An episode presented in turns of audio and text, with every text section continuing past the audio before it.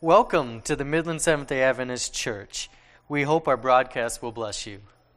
Our scripture today comes from Matthew 26, verse 41. I'll be reading from the New King James Version.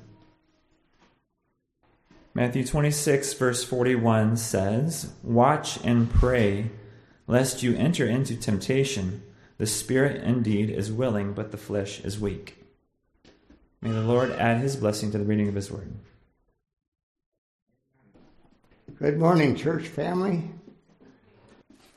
How much willpower do each one of you have? How would you measure your willpower? I guess you'd have to test it and see. But what is temptation according to the Bible? How do you describe it? Temptation is either an attraction, either from the outside of oneself or within, to act contrary to the Word of God.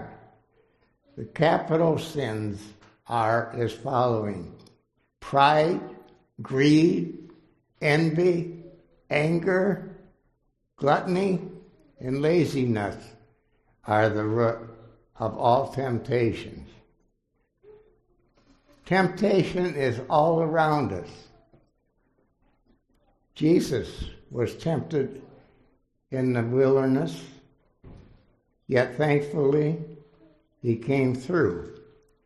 Christians can protect themselves from temptation, from the collection. When you're tempted, whatever, there's so many wonderful Bible verses that give us strength and hope. No temptation is overtaking you that is not common to man. God is faithful, and he will not let you be tempted beyond your ability. But with temptation, he also will provide the way of escape, that you may be able to endure that. And that's always one of the top favorite texts that I have, 1 Corinthians 10:13. And do you believe in that verse?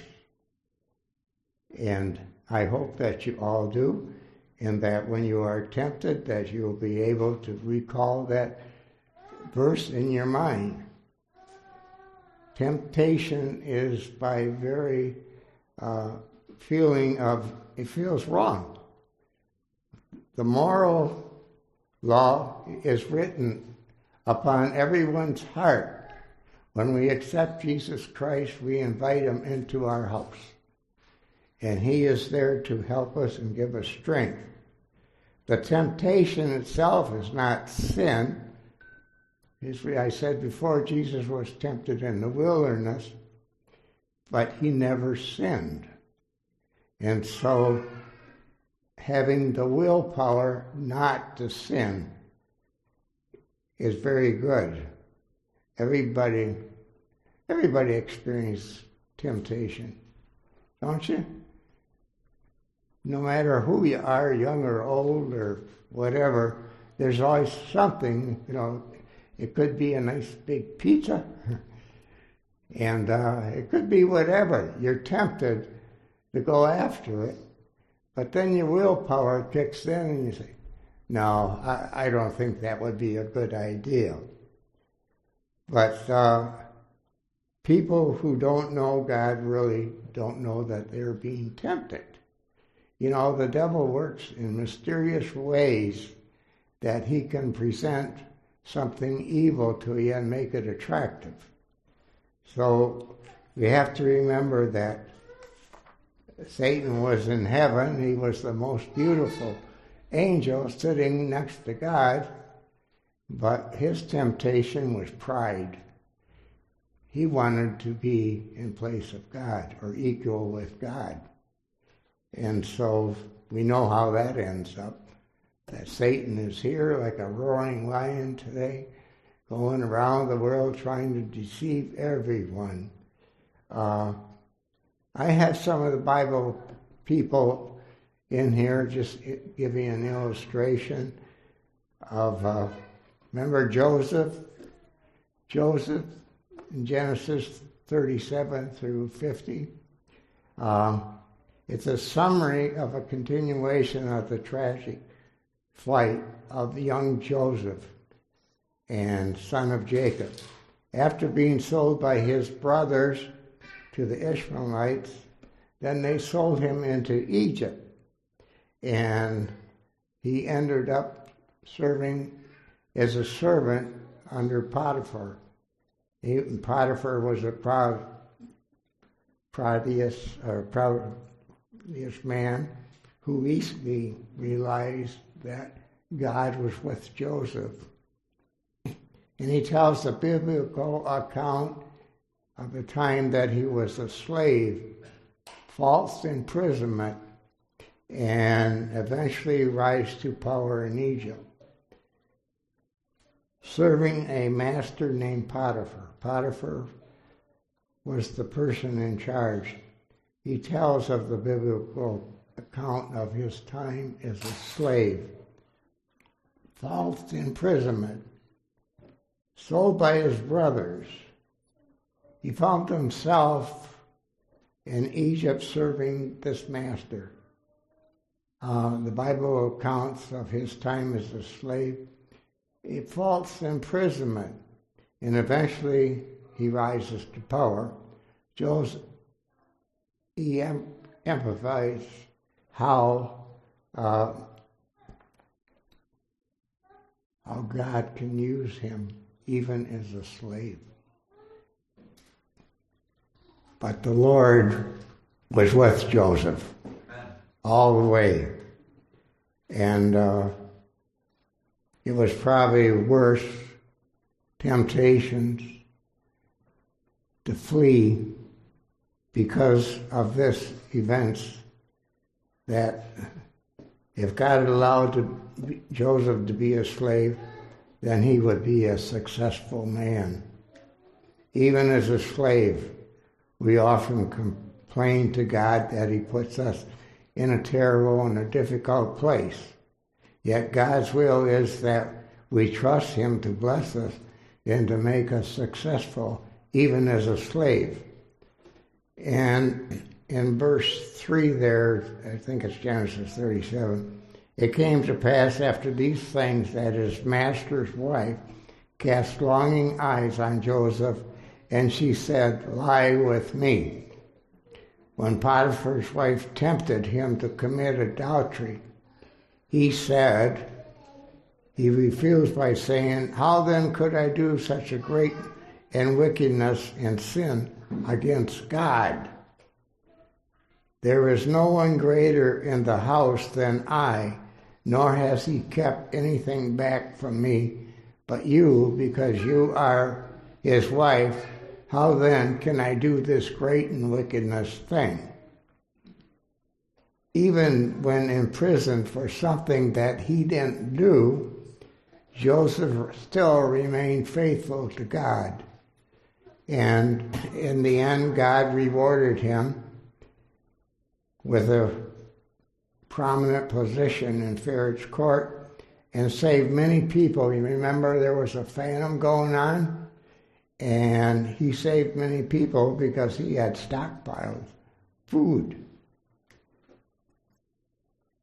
Joseph was 17 years old when he was sold into slavery. And he was 30 years old when Pharaoh promoted him. And Joseph was in prison for 2 years before his promotion. Therefore, Joseph was in Potiphar's house for 11 years. It took 11 years for the full measure of God's blessing to be accomplished in Joseph's life. 11 years seems like a long time, but God allows good things to develop slowly. You know, when a baby deer is born, how long is it before they start walking? It isn't too long, and but yet a baby is born, and a baby doesn't walk before a year. So life is different for the animal world.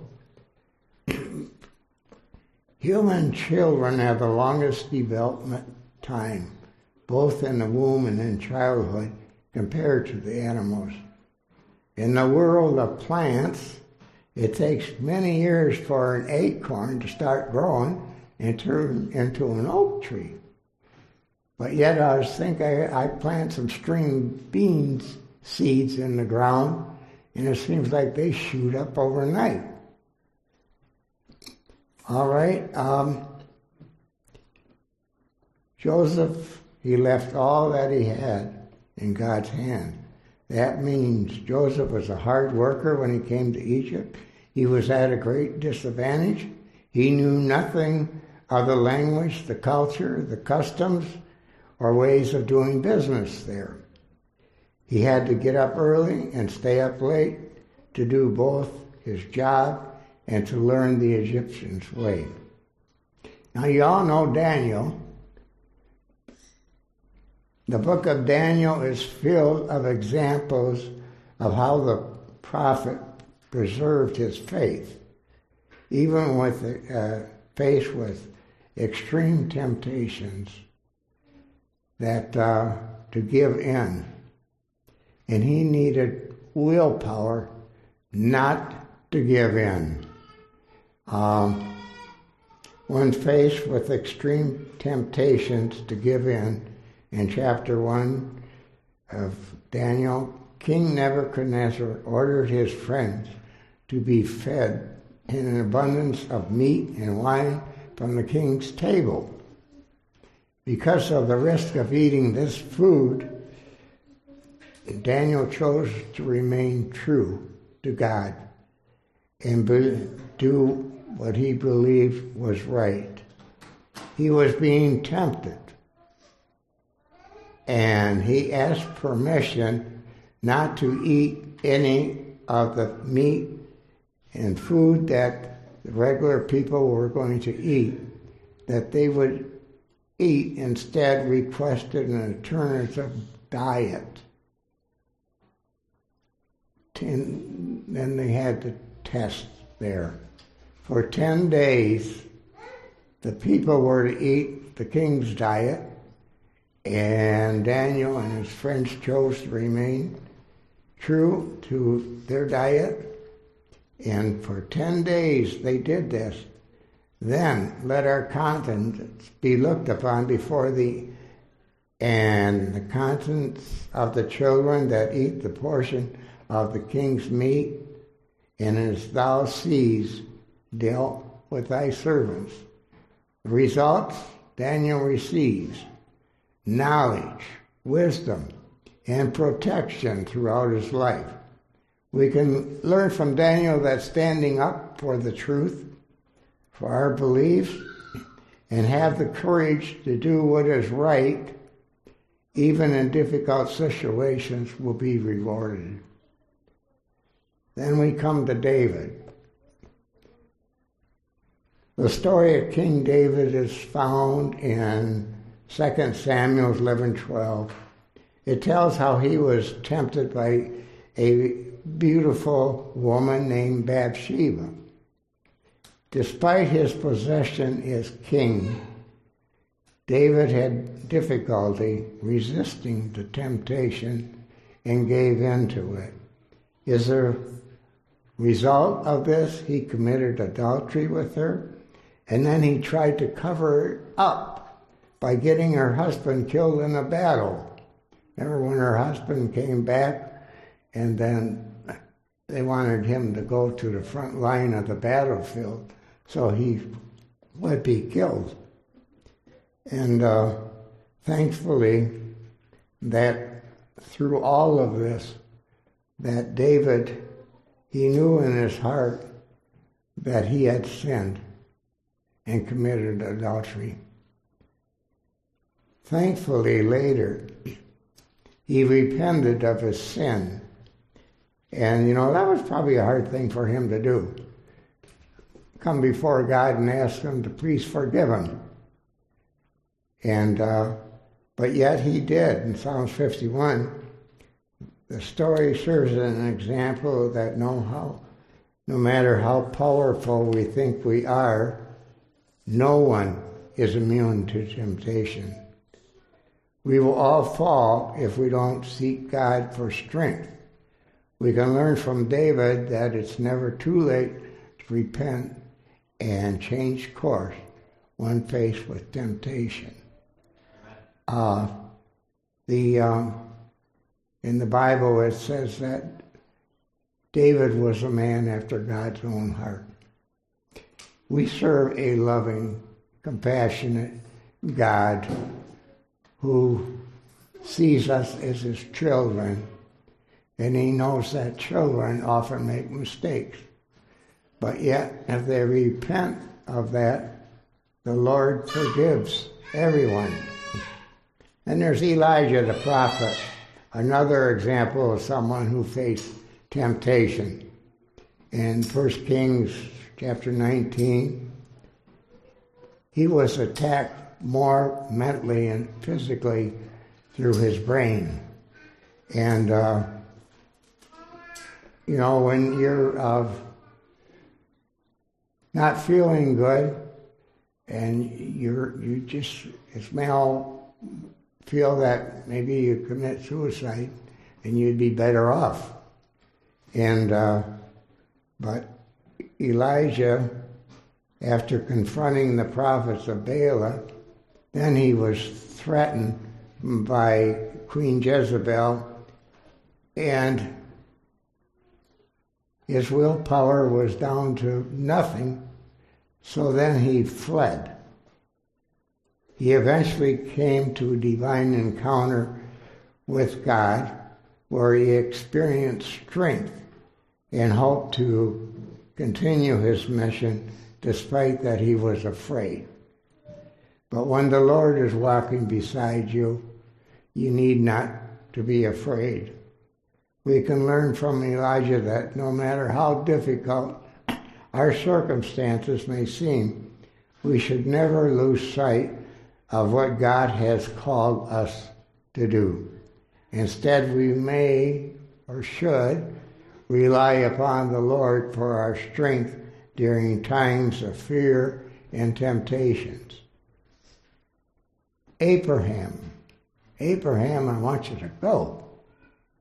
I don't know where you're going yet, I can't tell you, but I want you to go. And by faith, what did Abraham do? He stepped out and he went, not thinking where he was going to go, how he was going to have food to eat, and he was tempted to just give in, and his fears, and turn away from the commands and the promises of God. Therefore, this is from Genesis chapter 12, therefore it shall come to pass when the Egyptians shall see thee, they shall say, that is his wife, and they will kill me, but they will save thee alive. What if I say that she's my sister and not my wife? And maybe we can get away with that. But it came to pass that when Abraham come into Egypt, the Egyptians beheld that woman and said, she's a beautiful, fair woman. The prince also of Pharaoh saw her and commanded her before Pharaoh, and the woman was taken into Pharaoh's house. Then he entreated Abraham well for her sake. He had sheep, oxen, donkeys, men servants, maid servants, all these possessions that he had. And the Lord plagued Pharaoh in his house with great plagues because of Sarah, Abraham's wife. And Pharaoh called Abraham and said that she was his wife. Why did you say that she was your sister? And Pharaoh commanded his men concerning her, and they sent him away with his wife and all he had. Abraham had flaws. He ultimately chose to trust God. and follow him faithfully. We can learn from this story that no matter how much we are tested or tempted, trusting in God is always the right choice. And Job, you all know the story of Job, the man that lost everything, his wife, his children, you know. He overcame that through God, having faith in God. After losing his family, his health, he still remained faithful to God. We can learn from Job, no matter how hard it gets, we must always remain steadfast in our faith. We must never compromise or give in to the temptations of this world. Instead, rely on God for strength, for perseverance through difficult times. These examples of temptations in the Bible remind us that it's possible to overcome and remain steadfast in our faith. He remained faithful to God, and despite the enemy's taunts and temptations, that he could face those temptations. As long as he had Christ within his heart. These examples of temptation always remind us to rely upon God. It's possible to overcome. And I bring all these Bible people that although they were great leaders, they were also tempted. And eventually they all overcame and asked God for forgiveness. Seek the wisdom of God about what pleases him or displeases him. We have to know what God's commands are, what God wants us to do as children. And he is there and to give advice. You know, also, Hebrews 10:25, forget not the assembling of yourself is, I forget exactly how it goes. Anyways, that you, each one of you, when we come into this church, we all say we're part of the family of the Midland Seventh-day Adventist Church, right? Okay, but you also are here to support somebody else. You know, often at times, your church family will help you through difficult times. Maybe just having prayer with you or whatever. But that's the purpose. If you stay home all the time, how are you supporting your brothers and sisters in church? So I recommend that don't give yourself permission to succumb to temptation, because that's where our willpower comes in. We need to ask God to strengthen our willpower. You know, if you were going to write a book or produce a movie, you got the beginning, you got the middle, and then you got the end of the movie. So, in our life, we got the beginning as a Christian, we got the middle as temptations, and we got the end of forgiveness. So what you want to do, sometimes, I've done this in the past, when I first started learning the Bible, I started with Genesis, Exodus, you know, and then I jumped all the way to Revelation. And I didn't really have all the background that I needed, but I wanted to know how the story turns out. And it turns out great. 1 Peter in 5:8, New King James Version, be sober, be vigilant, because your adversary, the devil, walks around like a roaring lion, seeking whom he may devour. And you've got to realize when Satan was up there with heaven before the fall, that he had pride in his heart, and that pride came forward, and he was expelled from heaven along with 1/3 of the angels. And I stopped to think, 1/3 of the angels, how many angels has that? You know? And so it isn't just Satan fighting for our soul, but it's all these other angels. And so, yeah, we have a battle. We don't know who these angels, we don't see them, but yet they often cause our conscience to think we can do things, anything we want, and get away with it. But we need to pray how to handle these temptations of what we are facing. You know, in our Sabbath school class this morning, we were talking about the pain of the tide and what it goes for and everything. But God asks us to do that with a willing heart and not to rob God of our tithes and our offerings. There's a temptation there. A temptation, well, what if I skip paying tithe this week? Will the Lord still forgive me? You know? And so that's just an example of one temptation. But there are many other temptations. I'm telling you, probably Satan has 1,000 ways to get us to sin. When we were first baptized, okay, man, I felt empowered. You know, after I came up out of that baptismal tank, I felt the Holy Spirit very strong in my heart. And I could do anything. I wasn't afraid to go out and witness or anything. Years ago, they used to have ingathering and go from house to house and ask for offerings, and then would go to the community service and the outreach programs of the conference. But I used to run from house to house. I was excited.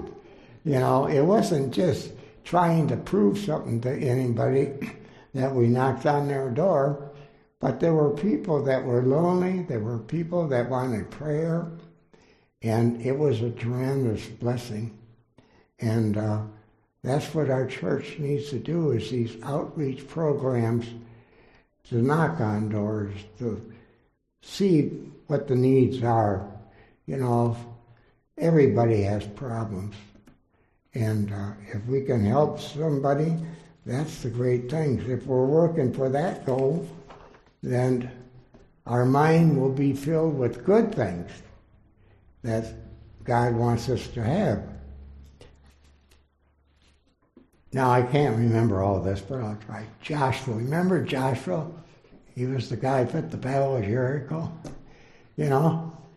But Joshua, and one of their takeovers of the country, and God says, I don't want you to take anything.